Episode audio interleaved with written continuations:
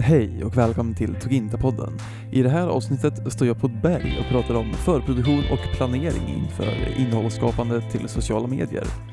Stay tuned för det finns några riktigt bra tips i det här avsnittet.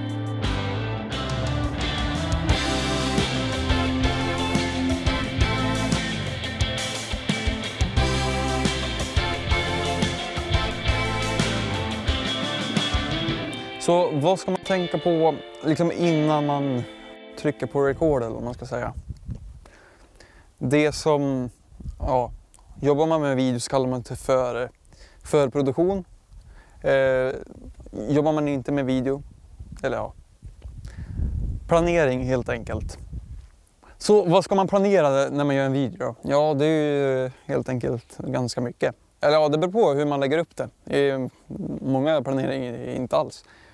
Eh, en, en sak som är bra planerad det är till exempel platsen man spelar in på. Det spelar alltså väldigt stor roll på dels liksom kvaliteten på videon men också eller ja, men liksom själva ja, men hur den ser ut helt enkelt. Liksom, ja, platsen man spelar in är otroligt viktig helt enkelt. Ska man spela in inomhus eller utomhus? Det finns ju för och nackdelar med båda två.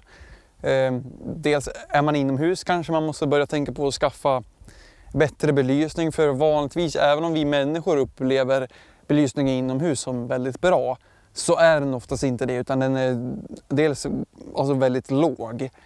Men också själva färgen på ljuset är lite sådär, ja, det är inte gjort för video helt enkelt. Det kan ni ju bara tänka om ni är ute en sommardag, eller ja, en vinterdag kanske, och går in så blir man ju liksom solblind. Och det är för att det är jättemycket mörkare inomhus. Men så fort man har blivit van med det ljuset så känns det ju helt normalt. Grejen är att kameror funkar inte riktigt så. De är inte lika anpassningsbara. Det går visst att anpassa. Men det finns ofta nackdelar med att anpassa en kamera till sämre ljusförhållanden. Till exempel brus, ja, en massa saker helt enkelt. Ehm, men sen utomhus då, så finns ju också andra problem. Till exempel ljud. Eh, nu är det en relativt lugn dag så vi har inte så mycket blåst här så det är helt okej. Och så har vi micken här. Skulle det vara mikrofonen borta på kameran och det skulle vara lite mer blåsigt då skulle det ja, vara lite sämre ljud helt enkelt. Eller ganska mycket sämre beroende på hur mycket det blåser helt enkelt. Just ljud är liksom där är det ganska viktigt att planera i förväg vad man har för akustisk miljö. Så dels ja, är man ute så är det ju helt enkelt blåsten som man oftast har att göra med. Men är man inomhus så är det ju mer alltså, reverb eller eko som brukar bli problemet. Eller eh, elektrisk utrustning som håller på och brummar och sånt. Och då får man ju antingen liksom stänga av datorer, mikrovågsugnar brukar ju vara sådana saker som tenderar att låta ganska mycket. Eh, sånt får man stänga av och så får man lyssna liksom vad det är som kanske låter och så stänga av det helt enkelt. Tänka på vad man kan göra för att minska reverb, kanske byta rum helt enkelt. För att stora öppna rum, liksom, där brukar ofta bli någon form av eko vilket kan bli, ja, kan bli lite störande helt enkelt. Och i viss mån så går ju alla de här ljudproblemen att fixa i efterhand men man ska alltid försöka göra så mycket som möjligt i, i förväg. Och då gäller det att planera helt enkelt. För att ja, kommer man till en plats och liksom inte har planerat alls och så har man en dålig ljudsituation då ja, kanske man måste finna sig i den. Men har man planerat i förväg så man vet hur, liksom hur ljudsituationen är, då är det inte ett problem. Men det kanske är det kanske absolut viktigaste i eh, förproduktionen, i alla fall på filmer, liksom, det är ju att skapa någon form av manus. Och eh, jag kan säga att just nu har jag inte ett manus. Och det är för att jag tycker att det, liksom, det, skulle vara ganska jobbigt att behöva ha ett manus nu som jag skulle försöka följa perfekt. Nu har jag faktiskt en punktlista bara så att jag kommer ihåg alla saker jag ska säga. Och det, det är ganska bra tycker jag. Det är liksom, ja, man måste planera tycker jag. Eller måste, måste, men man borde planera vad man ska ha för innehåll med i videon. Men sen så är det ofta lite overkill att göra ett helt manus för att ja, vissa tycker om det, vissa gör det inte. Jag gör det inte. Vill du ha ett manus så absolut. Eh, men jag tycker att det är liksom ja, det är inte värt att lägga ner tiden på att skapa manus för att det tar ganska lång tid. Men är det en sån som du känner mer bekväm med ett manus, så absolut, använd det. Eh, och sen så, en sak som är viktig att komma ihåg när man gör så här video för sociala medier, det är att tänka vad har jag för mål med videon och vad har jag för, alltså rent generellt så borde man ju ha ett mål med att finnas i sociala medier. Och liksom, då blir det ett delmål i videon att försöka uppnå det målet. Alltså varför finns du i sociala medier överhuvudtaget? Ja, förmodligen för att du vill sälja någonting, om det är ett företag. Eller liksom någon form av målsättning har du och har du inte då måste du skaffa en på en gång.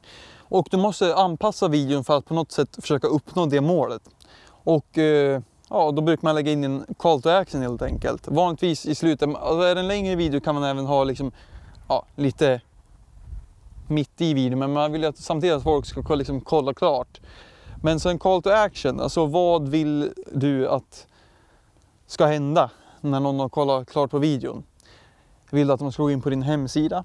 Vill du att de ska signa upp för ett nyhetsbrev? Vill du att de ska köpa en viss produkt?